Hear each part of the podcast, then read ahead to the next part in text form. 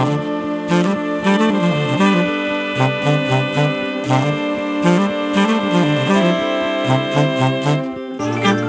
ドバイブスミッドナイトラクザ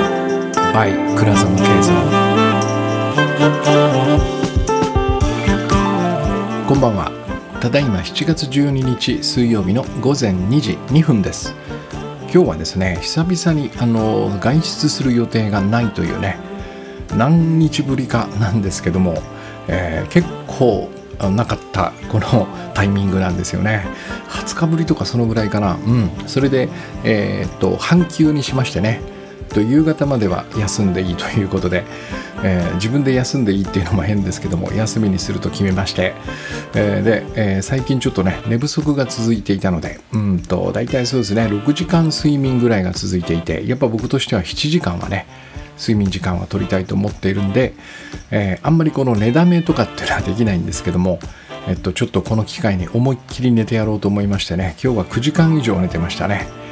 で夕方ちょっと前ぐらいに起き出して、えっと、夕方過ぎぐらいかな4時かあ5時ぐらいかなそのぐらいからこの部屋でちょっと仕事を始めたんですけどもえらい暑さでねちょっと驚くほどの以前からお伝えしているようにこの部屋はですねちょっと窓があの普通の作りじゃなくてエアコンがねつけられないんですね。まあ探せばあるんだと思うんですけどちょっとその労力をね、えー、払うなんていうのかな。とこの思い入れが全くなくてですねほっといてるんですけどもまあ今日は本当暑かったですね。だからこれ夜になったらどうなるんだろうと思ってたんですがおかげさまでちょっと温度が下がってねまあまあなんとか今はいい感じでやれてるんですけどうん、なんかこの最近ですね毎年毎年その夏がねどんどんこの暑さが過酷になるというかねちょっと温度はえっと今日は多分東京は3 5 6度だったと思うんですが、ね、そういうそう考えると40度超えるような日もあるんでね、えー、温度としてはそうなんていうのかな差はないんだけどこの暑さのねこの感覚というかねいやなんかこれ暑すぎないっていう感覚は毎年増しているような感じがするんですよね。まあ一つは私が年を取ってるっていうのもあるのかもしれないんだけどなんかそれだけではないねちょっとこの独特のこの暑さの感じがね、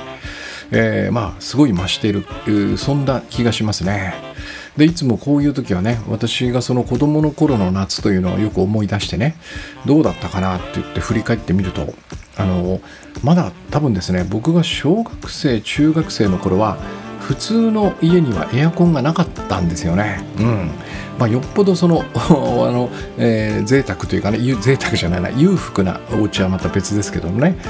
僕の友達の中でもエアコンをつけてる家っていうのはねなかった覚えがありますよね。うん、当然学校もないんですよね。今はなんか学校も結構エアコン完備らしいんだけどよくそれでね過ごせてたなっていうやっぱこれ暑さが違うんですよね。今だと多分無理ですよね。そういう何て言うのかな我慢できるとかっていうレベルではないんで今日もニュースを見ていたらね専門家が出てきて 寝る時は、えっと、タイマーじゃなくてもうつけっぱなしにしてくださいと。20どのぐらいだったっけな？27度ぐらいにしてね、えー、設定して、えー、寝てくださいっていうような話をしてましたからね。まあ今は無理なんでしょうね。うん。だからこういう時はですねやっぱりあの体も相当きついのでね、えっと、これもちょっとグッドバイブス的にいつもおすすめしてるお話ではあるんですが、えっとえー、心配をするのはねあんまり良くないので、まあ、一応体を信頼しておくんですが、えー、ただしこの体から来るシグナルというのかなこれを即座に受け取って動いてあげるっていうのが大切な感じがしますね。まあ、要は喉が渇いたらすぐに水を飲むえー、だからすぐに水が飲めるようにそのいつも水を持っておくっていうね、まあ、私もあの出かけに、えっと、それなりの水筒を持ってですね、えー、それからなくなったらすぐにポカリスエットを1本買ってねカバンの中に入れとくというのをやってますね。これを切らさないようにするそれから、えっと、暑いなと思ったらとにかくどっかに駆け込む。まあいろいろね約束とかそのアポの時間とかあるかもしれないんですがえー、ちょっとねそれよりも優先してとにかく無理をしない。暑いと思ったらもうデパートだろうとスーパーだろうとね。もう絶対買わない。などんなお店でもいいんで飛び込む、うん、それからまあタクシーに乗るとかね、えー、余裕があればですよ。なんとかしてその涼しいところにね行くとかっていう、まあ、我慢をしないということかな。これをもう本当あの徹底してねもう極端に言うとですねもう1秒たりとも我慢しないぐらいの心構えでね過ごすのがいいかなと思っています。私も、えー、その自分の家からね駅まで歩く道のり、まあ、遊歩道なんですけどもねここでちょっと日差しがきついなと思ったら日陰に避難したりね、えー、それからちょっと歩く道を変えてね、えっと、ビルの中を突っ切る道っていうのがあのあってですねそちらを選んだりとかまあ、いろんなその工夫っていうんじゃないんですけどもねその体のシグナルを受け取って、えー、すぐに動く何かをする何かをしてあげる。あとトイレの我慢するとかね。この時期はやめた方がいいですよね、まあ、そのようにしていればですね。まあなんとかその快適ではないんですけども、えー、それそんなに辛くなく過ごせるような感じがしています、えー、で今日はですねうんと私がよくこの番組でね本来の自分とはどんな感じかっていうまあいろんな特徴特性を挙げるんですけどもねまあこれが僕らの本性だというふうに私は、えー、思っているんだけどもとこれの中にその従前十尾に足りているというね不足がないというまあこれが一つの本来の自分の特徴だと思っているんですが、えー、これがどういうことかっていうねここをなんかお話ししてみたいなというそんな気になりましてね。これでいこうかなと思ってます。でこれはですね今あの筆が止まっている、えー、ノートで連載しているね「ザ・ギフトという私の新連載というかここでお伝えしたい、えー、結構大切なポイントでもあるんですね。でまあ要はですねそのこれは全くその何て言うのかな僕らの普段の認識とね相反してるっていうのはなんとなく分かっています。私もそのようにね感じて随分と長い間暮らしていましたからえー、とんでもないと。自分なんて足りないものばかりじゃんっていうね。こういう感覚の方がまあごくごく当たり前だしえっと他の人と話していてもねいや俺はさ十前十分に足りてるんだよなんてことを言った日にはねこいつ頭おかしいんじゃないかっていうかね。うん、いいよね。そういうふうに自分のことが思える人はのんきで気楽でみたいなね、うん、それかまあなんつうのかな。ある意味このナルシストのような感じに受け受け取られるかもしれませんね。すごいね。自信満々だね。っていうね、うん、でもそういうことではないんですよ、うん、これをちょっとね今日はね詳しくお話しできればなと思ってます。でまずねなぜ僕らがその普段ねこのいやいや足りないですよっていう方に、まあ、傾いているかというとこれはもう何て言うのかなもうすごく長い間その染みついた習慣じゃないかなと思うんですね。まあ、要はですねもう何かが足りないと感じた瞬間にこの感覚は僕らを焦らせるわけですね。うん、なぜかというと一人で生きてるわけじゃないからなんですよ。周りにいろんな人がいてね、えっと、俺は足りてないぞって感じた時に他の人をパッと見渡すといや足りてるぞって感じがしてしまうのね。これはもうあの単純に隣の芝生がよく見えるっていうかね、えー、隣の芝生は青く見えるか、うん。えー、この何 ていうのかな。一つの意味付け錯覚判断解釈のせいなんですけどもね。要はこの自分にね不足しているのを不足していることを見た瞬間にやっぱり僕らはね焦ってしまうんですねそして、えっと、いやいやこれじゃまずいぞと。まずは人並みになろう。でそこからできればね、えー、負けないようにしたいっていうふうにね感じて、えー、そこからこれをね一つのエネルギーというかな活力にして努力しようっていうふうに考えるとされてたわけですね。うん、だからもうこれは本当ある意味とても単純な発想なんですよね。自分に足りない。そうすると焦る。じゃあ頑張らなきゃいけないっていうね。まあ、本当にこれは僕の若い頃には本当随所に見られたその教育の仕方というのかな。まあ学校でもそうですけど部活でもそうだしなんか家でもこういうことをよく言われてた感じがしますね。とにかく危機感を持ちなさいと。自分に満足しちゃいけないんだと、ね、足りないものがあるから僕らはそれを手に入れるために努力できるんだというね、まあ、こういう発想こういう何て言うのかな、まあ、一つの教育方針指導方針みたいなのがあってまあ、これは今でもあるのあるんだと思いますね。そんなように、まあ、あの育てられてきてるし、まあ、これは会社に入ってもね社会人になってもこの発想というかこの言い方、うん、ここれは今でも、えー、脈々とこう続いているんでしょうね。でもこれ、えー、私はですねこれまあ理屈はなんとなく分からなくはないんだけどそんなに僕らは単純じゃない感じがするんですね。うん、でこれは要はですね恐れや不安を動機にして頑張ろうというやり方なんだけどもこれは確実に僕は弊害が生じると思うんですね。うん、なぜならば僕らはですねやっぱり平安でいる時が最も幸せでねおそらく最も高性能でもあるとも思うわけです、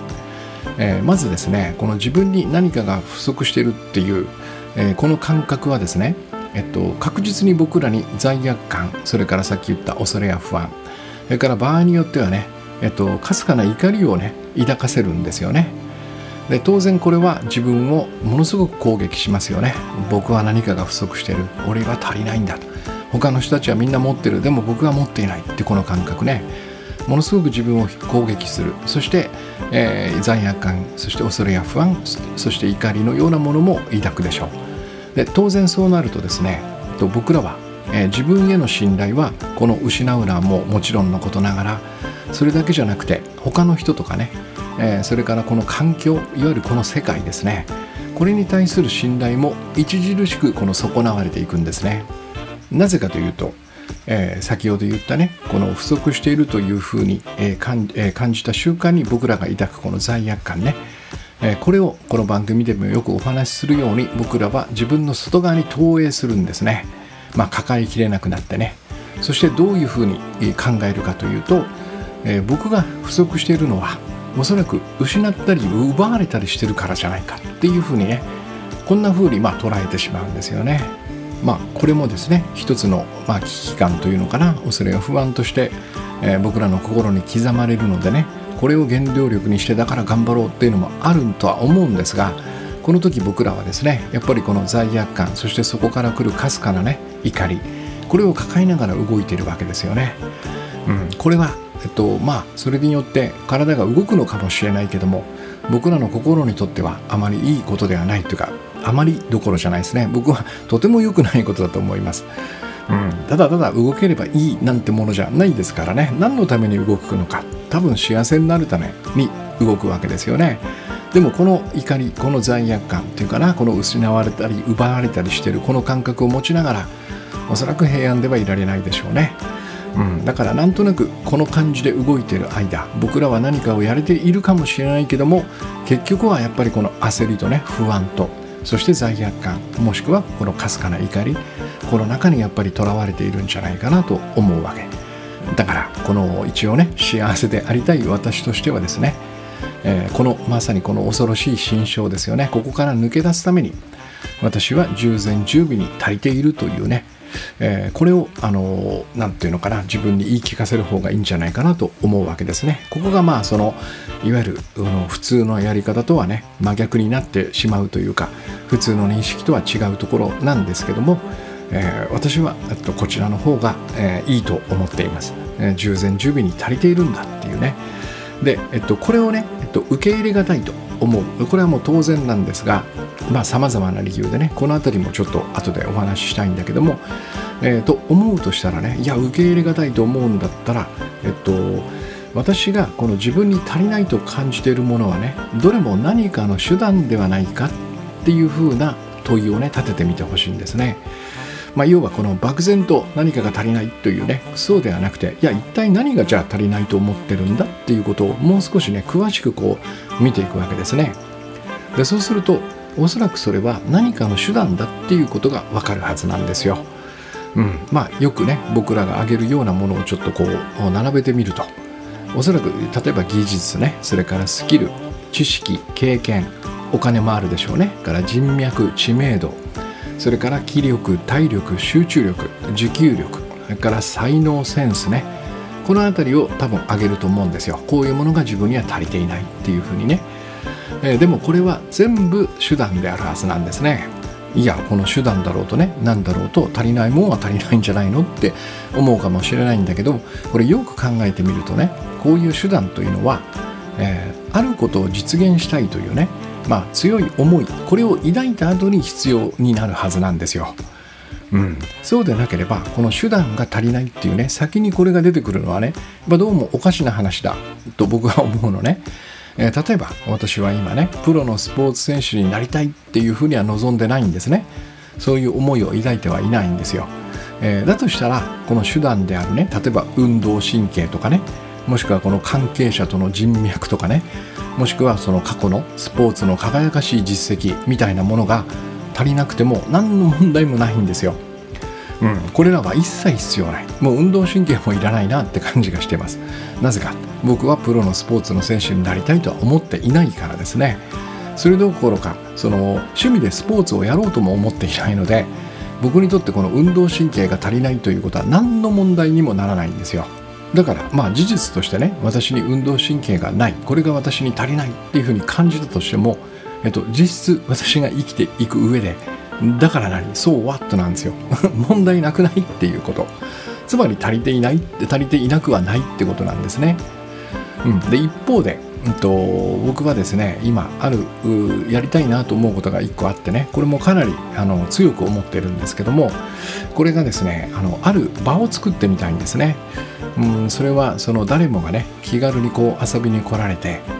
えー、で私はそこでいつも仕事をしてたりするんだよね。でそうするとこのここに来ればねいつでも 24時間ってわけにはいかないんだけど私がその場所にいる間はいつでもこのジャジンワークと同じ状態が作れる。まあだからちょっとシェアオフィスみたいなねそういうイメージ。で私がいて、えー、なんかそこにたたっと遊びに来るとあのいきなりそこでもうジャジンワークが始まると。それからでまあなんかねそこでちょっと軽い相談であればその場でパパッと話したりしてでちょっと相談重いなと思ったらこの別室に入ってねワントレもできるワンワンのセッションもできるみたいなまあ、要はこの私と佐々木さんでと矢部聖子さんでやってるこのグッドバイブスファクトリーのこれはオンラインコミュニティなんだけどこれのリアル版みたいなね場を作ってみたいってかなり真剣に思っているんですね。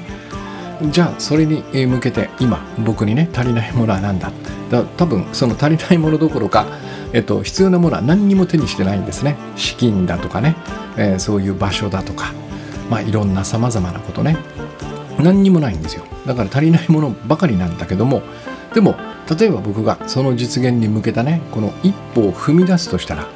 これに、えー、この踏み出すために、えー、不足しているものは何もないんですね。そしてそのままね何年かかるか分かりませんけど5年だ10年かかるかもしれないけども、えー、諦めずにこの前に進んでいけばね少しずつ少しずつこれ自然と必要なものは揃っていくんですよ。でそういう意味では、えっと、私がねこの思いを達成したいな実現したいなとこの思いを持った後にね思ってそして何から始めるかなとまあもしくは もしかしたら、えっと、そういうものにどのぐらいお金がかかるのかなとかねどんな場所があるのかなとかあるいは、うん、私がですね、えっと、完全に曲がりをするんではなくて、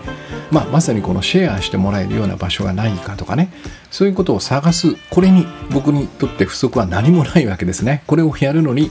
えー、不足していることは何もないわけできるわけですよ、うん、そしてあなるほどこのぐらい必要なんだなとかね資金はこのぐらい手元に必要なんだなとかね。そういうことが分かればじゃあそれをどうやって稼ぐかっていうこの一歩を踏み出すこのためにも不足していることは何もないんですね、うん、ここがとても重要なポイントなんですよ。えー、こういうことを実現したいという思いの後に手段というのが必要になってくる。そしてこういうことを実現したいと思ってしまった後にはですねその手段はいくらでも手に入れる方法があるということね。もちろんそれには時間がかかる可能性もあるでしょう、うん、でもその、うん、そこに向かってこの一歩踏み出しそしてそれを継続し前に進んでいくというね、えー、これに関して多分私には不足がないはずなんですね。だからこの今日のね、えー、私は従前十尾に足りているというこの話をする上でやっぱり欠かせないのはですねそれは何か何の手段なのっていうねこの問いなんですね。この発想というかこの視点。これを抜きにすると、えっと、もう間違いなく僕らです僕らはですね何もかもが足りていないというこのさっき言ったこの心象の中にねとらわれてしまうんですね。まあでも一方でねここここここをなぜねこの何ていうのかな見失ってしまうかというと、えー、僕らの中にもう一つね、うんと、このいろんな能力を持っていればできることが増えるよねっていうそういう考えがあるんですね。まあ、これ要は何をやるかは別として可能性だけはあらあの前もって増やしていこうっていうこういう発想なんですよ。でまあさっきの手段と目的で言うならばねこの手段を先に手に入れておけばどんな目的にも使えるよねという、まあ、ある意味ここが逆転してるんですね、うん、割とこれはねすごくこうトレンドな発想になっているなって感じがしますね。で当然だけどもそうするとそれを実行している人っていうのかなそれをやってる人っていうのが身近にこういますよね。でその人たちを見ているとねあやっぱりあの人たちすげえなといろんなことを手に入れてるな身につけてるなとね、これはまあその目的は別に先にあるわけじゃないんですよ。えー、そうじゃなくて、まあ、いろんな手段を先に手に入れておこうと。先にねいろんな能力を持っておこうと。そうすれば自分の可能性ねそしていろんな目的にそれが使えるんじゃないっていうこういう発想なんだけども、えー、これを実行してる人がねいるとすればもうあらゆるものをね身につけてるように見えますよね。当然だけども私にはそれが足りないなと感じてしまうわけね、まあ、理屈としてはこれもとてもまっとうな感じがするんですが僕はここで本当にそうかって思うのね本当にその手段を先に手に入れておけばどんな目的にも使えるのかっていうここはとっても疑問なんですよね。まあ、例えばですよ、うん、英語を話せる方がいろいろと有利だろうと考えたとしますわね。でまあおそらく真面目な人ならじゃあやろうっつってこの1年復帰してですね奮起してですねこの英語をそれなりに勉強するかもしれないんですね。まあするでしょうね。うん、でもこの大人になった今ですよ。じゃあそれどこまで真剣にやるかっていうのをこう想像してみるとね、うん、僕はそれどこまでやるかなっていうのはちょっとこう怪しい感じがするんですね。例えばそれだけで海外留学するかな多分しないですよね。それからもうその四六時中ねこの英語を話せる環境を作ろうとかってもう外国人ともう友達になりまくるみたいなことをするかっていうとなんかここまではやらない感じがするのねそうするとそれって本当にこの目的つまり本番ですよねこの今その何もない状況の中で英語を勉強するっていうのはこれは練習だと思うんだけどもこの練習がさそのさあ何かやろうって言った時のこの本番に本当に即役に立つのかなっていうそんな感じがするのね。まあ、英語だけでなくねじゃあ例えばそのプログラミングを勉強しておこうとか言ってプログラマーになるとかっていうわけじゃなくてねこれは何かの役に立つだろうっつって。それでじゃあ早速この仕事の現場でねプログラムをやろうといった時に本当にそのそのレベルの勉強で何か役に立つのかなっていう。まあゼロからやるよりは早い早い早いかもしれないんだけどもえっと、即本番に役に立つ。つまりね僕らが想像したこの可能性が増えるとかねどんな目的にも使えるというところに本当に役に立つのかっていうのはちょっと私は謎に思うわけね。うん、であのここでねえっと、今私のお仕事を手伝ってくださっている、えー、矢部聖子さんこの番組にもねよくたびたび登場してこの間ですねジャジンワークに初めて来てくださった方がねあ本物の矢部聖子さんだとかつってねちょっとこの 非常にマニアックなんですが少しこう感動されていたんですけどもねどんな人かと思っていましたみたいな、えー、この方がですねとなんとこの、まあ、いろんな仕事を経てね、えー、確か最初はですねピアノの演奏家だったんですよね。結婚式とかねそういうところで、えー、そのその後着物を売る会社に入りそして35歳でね会社を辞めてもともと彼女は映画が大好きで、えー、しかも海外の映画がねえっと、なんかふと翻訳家になりたいなっていうふうに思ったらしいんですよ。しかもあの字幕ではなくて吹き替えの翻訳ですね。で35歳で翻訳学校に入るんですね。で、えー、3年間ね、まあ、まさにこの、えー、血のにじむような努力をして、えー、かなりね真面目に勉強したらしいんですよね、うん、でも彼女はこの時、えっと、何かの役に立つんだろうと思ってこの英語の勉強をしたわけじゃないんですね。そうではなくて、えっと、映画の吹き替えの翻訳家になりたいという、まあ、ものすごい強い思いを抱いてねそれをまさにこの実現するために、まあ、本気で勉強を重ねたわけですね。でまあここの3年間の勉強の仕方がどうだったかっていうね、まあ、このあの彼女のえお箱のお話があってですねこれ私はもう8回以上は聞いてるんですけども懇親会とかに行くとですね、えっと、初めて、えー、会った方がですね「えっと、ああ矢部さんは翻訳家なんですね」っていうこの問いかけをした瞬間にね彼女はこれを流暢に話してくれるので、まあ、よかったらですねなんかイベントに参加していただくとこの辺の詳しい話は聞けると思うんですがだから私はここではねどんな勉強をしたかみたいな詳しい話はね一応しないでおくんですけども要はかなり頑張ったんですよね。そして、まあ、あの本当に卒業しても何人かしかですね仕事を得られる人はいないらしいんですよ。本当に一握りという、まあ、そんな世界の中で、えー、っと3年間勉強した後ですねえー、っと2年ぐらい、まあ、ちょっとこの下積みの時代があってそして40代でようやくこの翻訳家としてのデビューを果たすわけですね。でも最初の頃はねこの駆け出しの頃はなんとその、えー、映画がやりたくて入ったんですけどもこの最初はですね、えっと、プレイボーイチャンネルの仕事ばかりがやってくるという、まあ、そういうあの修行時代を、まあ、経たわけですね。まあ、でも今思うとこのプレイボーイチャンネルっていうのはおそらくセリフが単純でしょうから 何種類かぐらいしかなさそうな感じがするので確かに練習にはなりますよね。まあ、これをこれを経てですね、えー、今では、まあ、このあと何年経ったかはちょっと年がバレるので、えー、あまり詳しくはお伝えできないんですけども10年以上は経ってますね。今ではえっと、シカゴファイヤーっていう有名なドラマだったりねあとネットフリとかアマゾンプライムで本当に彼女がね本や吹き替え役を担当した作品が、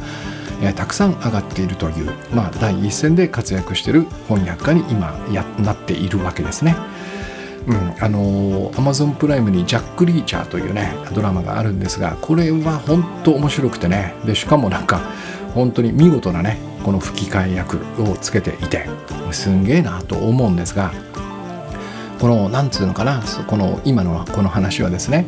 要はその思いそして目的これがある上である前提で努力するこの勉強するというものとねこれがないなくてなんとなくこのやっとおいた方が有利だろうとかねやれることが増えるだろうとか可能性が増えるだろうとかって言って、えー、勉強するやり方っていうのはなんか私は全然違う感じがするんですよね。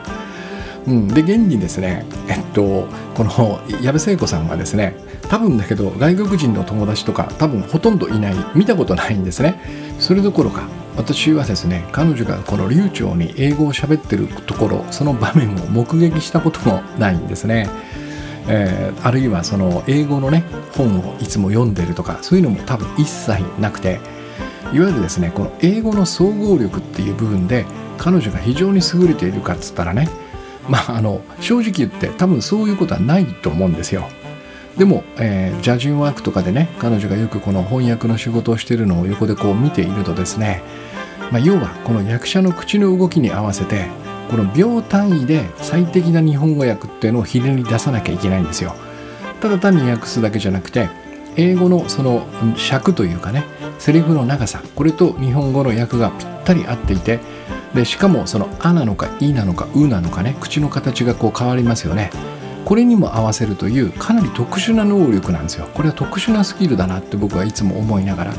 見ていますね。そしてその映画が好きな人でないとこういうシーンでねこういう言い回しをするのは不自然かそれとも自然かみたいなこういう感性というのかな。この辺も相当求められるんですね、うん、だから単にその漠然と英語を勉強してるだけではこの彼女がやっているね映画の吹き替えの翻訳家というのにはなれないわけなんですよ。まさにこのね実践本番の中で磨かれていくスキルというのかなこれをなんかこの彼女の経歴を見ているとね、えー、ここがやっぱりすごい大事なんだなっていうことを感じられますね。うん、要はこの思いですよやっぱりね、えー、翻訳家になりたいというこの思いこれがあればですね必要なスキルはこれある意味最低限だと僕は思うんですね。英語の総合力流暢に喋れるとかねどんな文章でも訳せるとかあるいは、えっと、彼女の場合は吹き替えなのでねこれを字幕として、えー、表すというそういうスキルでもない。こういうところをこう全部省いていってでもこのスキルとこのスキルとこれだけは絶対に必要なんだってところに特化してね本当にこの必要なスキルだけを身につけていくというねまさに何て言うのかなプロフェッショナルな取り組みなんだろうなと思いますね。まあ、こういう意味で本当にやっぱりこの本番と練習っていうのはねまるで異なるんだろうなという感じがします。えー、そして、えっと、特にねこの矢部聖子さんの場合は最初からものすごく英語が得意だったわけじゃないわけですね。つまりこの35歳で、えー、翻訳を目指して学校に入った時点ではもうそれこそ足りないものばかりだったわけです。でもこれは全部手段なんですよ、うん、彼女にとって足りなかったのは手段だけ。そして、えっと、その代わりに、えー、翻訳家になるんだという強い思いがあったんですね、えー、これがあれば後からこの手段はいくらでもついてくるということ。だからまさにこの彼女がね翻訳家を目指した時点で一歩踏み出すために足りないものは何もなかったというふうにまあ言うことができますよね。これが私が言うところの従前十分に足りているということなんですね。うん、だからこの目的のない時点で手段を持っているか持っていないかこれは全く気にする必要がないということなんですよ。足り足りなくて当然 そんなものは私にとっての運動神経と同じようなものでね、えー、ないということが当たり前なんでこれを不足と呼ばないということですね。うん、なんかこの自分がね何をしたいのかどんな思いがあるのかとかっていうことを全く度外視してねなんかさっき言ったようなこの可能性を広げるとかねできることを広げておくというか、えー、どんな目的にも対応できるようにみたいなこんな感じでそのまさにね、えっと、人間のこの総合力コンテストみたいなこういう視点で他の人と自分をね比べることには何の意味もないんじゃないかなというふうに私は思いますね。うん、これは緑の本にも書きましたけども僕らには80億分の1の個性と役割があるんですね。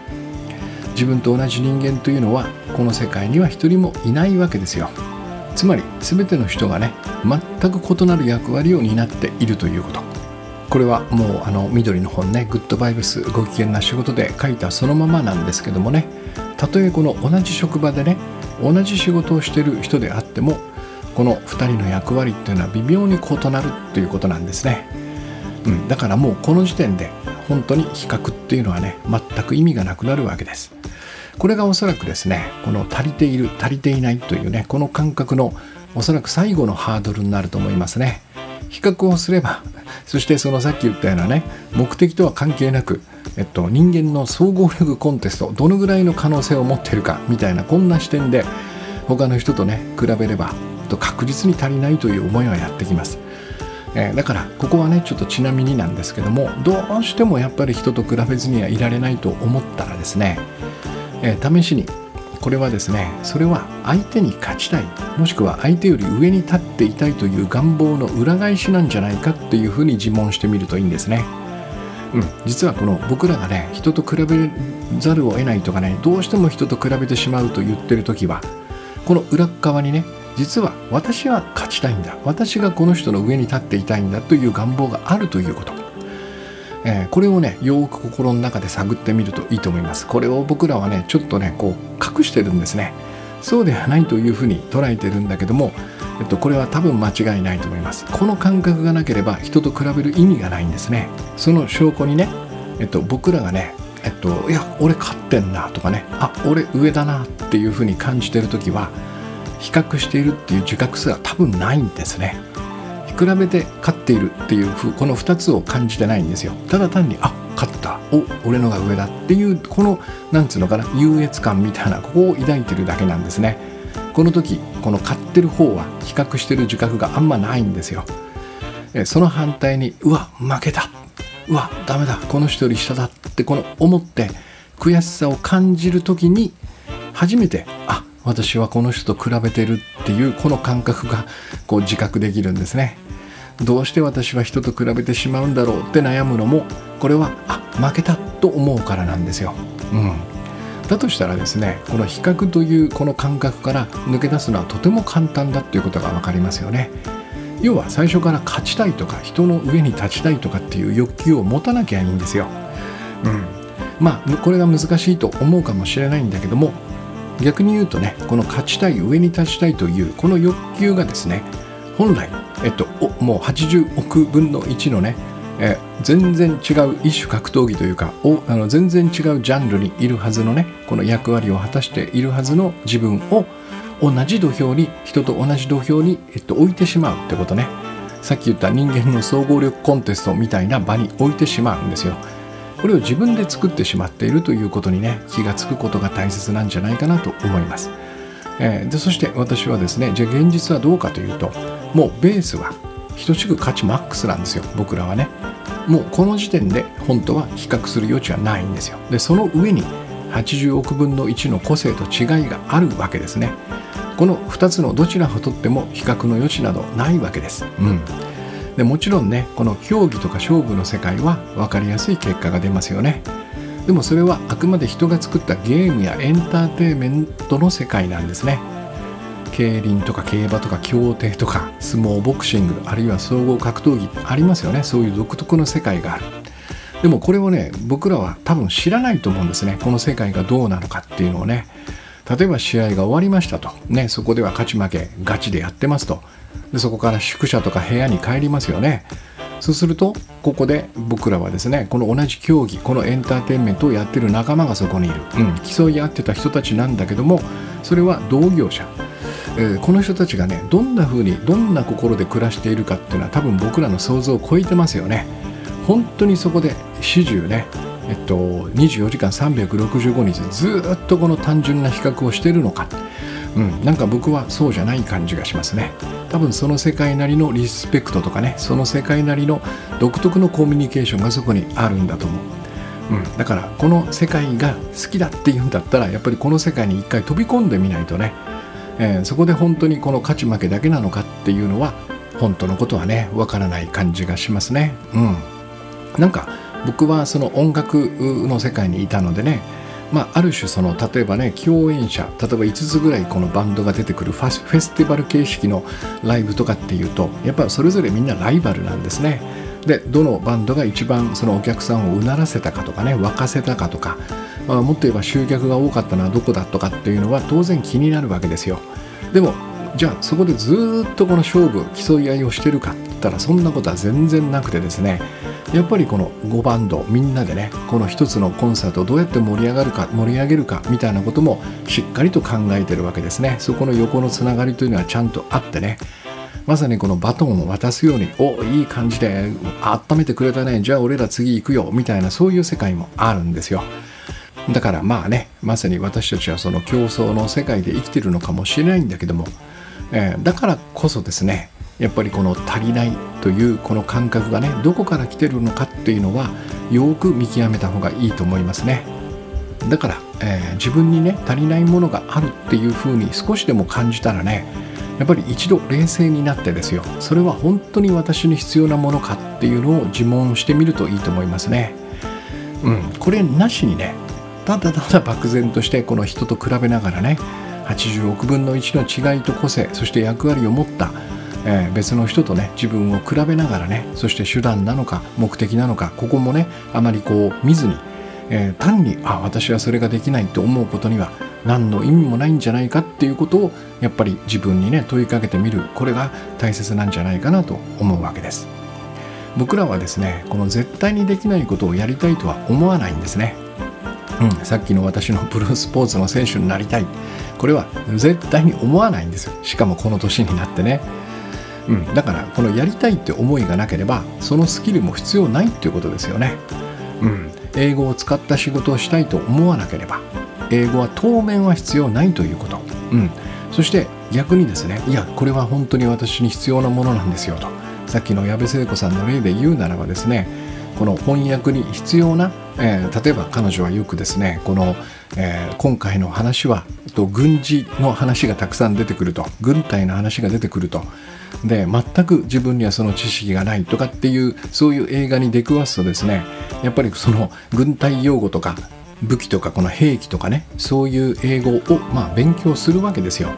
あるいは以前確か、えっと、聞いた話ではアイスホッケーの話題が出てきたっていう時に全く知らんと言うんで、えっと、知り合いのねアイスホッケー詳しい人に、えー、英語について、えっと、質問をしたりね教えてもらったりするわけですね。だから本当に必要なものか必要だってなってそれが今足りないってなったらそこから身につければいいんですよ。でこれも本番の中で見えてくる。でここでですねいや足りないんだっつって諦めてしまったら本当に足りないの足りなくなるのかもしれません。でもそれがね、えー、仕事とか暮らしに本当に必要なものであればねそれを身につける準備は僕らはもうすでに整っているってことなんですね。だから一切不足はないんですよ。うん。おそらくねこの心の底からやりたいと思ったらそのための一歩を踏み出せない人はいないと私は思いますね。要は本当にやりたいと思うことの準備はいつでも整っているということ。であとはもう諦めずに前に進んでいけばね必要なものは自然と全て揃っていくんですよ、えー、全部手に入るということ。でこれが約束されているんであればね現実として従前十尾に足りているはずですよね。うん。準備は整っている。これで十分じゃないかと思います、うん、そしてそこが本当にねこの思いを、えー、貫くんであれば、えー、矢部聖子さんが、え、第一線の翻訳家になったようになんとかなるんですね。そのようにして僕らは自分に必要なものを身につけていく。その身につけていくための準備は確実に整っている。これをね従前準備と言わずしてね、えー、何を従前準備と言えばいいかってことですよね。生まれた瞬間にこれからやることの全てのスキル能力知識を身につけるている人なんて一人もいないわけですよね。そんなものは後から何とでもなるということ。この手段に関して足りないというねこのこの感覚を持つことの意味のなさっていうのかなそれは思いがあればいつか必ず自然として自然と手に入るものなんですよね。うん、ここをしっかりとね見分けることが必要なんじゃないかなと思います。そして不思議なことにねここが最も僕は重要なポイントだと思うんだけどもこの従前準備に足りているというふうに信じなければですねこの一番重要な思いも抱くことができなくなるんですよ。多分あ今の私には足りてないと思ったら何かをやろうとかねこれができるみたいなことを多分信じられなくなりますよね。そうではないんですね。だからこの従前準備に足りているというこの自覚というか信頼っていうのかな。これはここから思いが生まれるという意味でまさに鶏と卵じゃないんですがここから僕らは始めることができるんですよ。だからこの足りないという感覚はねまさに僕らがその抱く心象ですね。もしくはその子供の頃から教わってきた足りないと思いなさいというその習慣それからもしもう一つねこの、えー、先に手段を揃えておかないといろんなことができないというこの発想かなこの逆転の発想。これはまさに僕はあべこべだと思います。そうではない、えー、従前準備に足りているというこの信頼から僕らは何かをやりたいという思いが発せられるというね。この辺りをね今日はお伝えしたいなと思って、えー、いろんなお話をしてみました。で今週はですね本当にイベントが目白押しでしてまずは明日ですね13日木曜日16時からね私のワントレ2の無料体験会これをリアル会場でやります。まさにこの対面のね、え 体験会ということでこれあのなかなかその、えー、開催する機会はねそう多くは持てないと思いますので本当に気軽にねちょっとお話ししたいなというそんな感じでも十分なのでねぜひぜひ東武東上線のね大山駅にあるギャラリー6さんというところでやります。よかったら、えー、来てみてください。それから15日の土曜日これがこのボイトレはですねもうすぐ満席になってしまいまして来月からですねこれも月2回にしようかなというところを今画策しているところです。で16日が、えー、例のですね、えっと、執筆レッスン3時間、うん、これも第2回なんですが第1回好評だったんですがこれも、えー、前回と同様ね一応昼夜2部制で、えっと、定員5名ずつでね計10名様ということで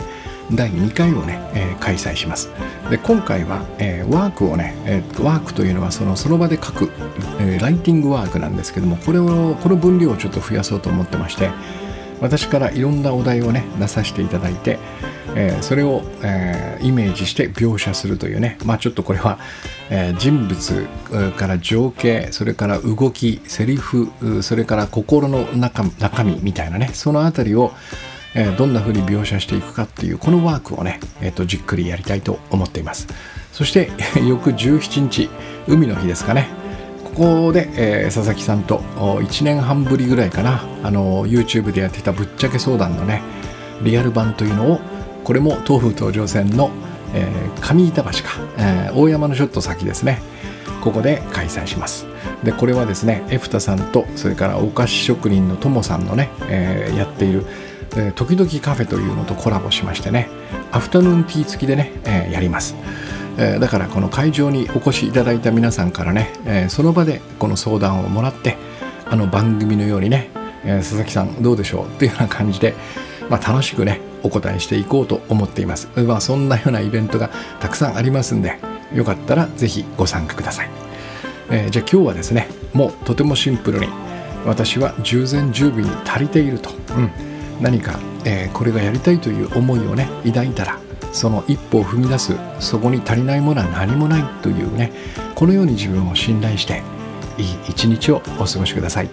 ありがとうございます。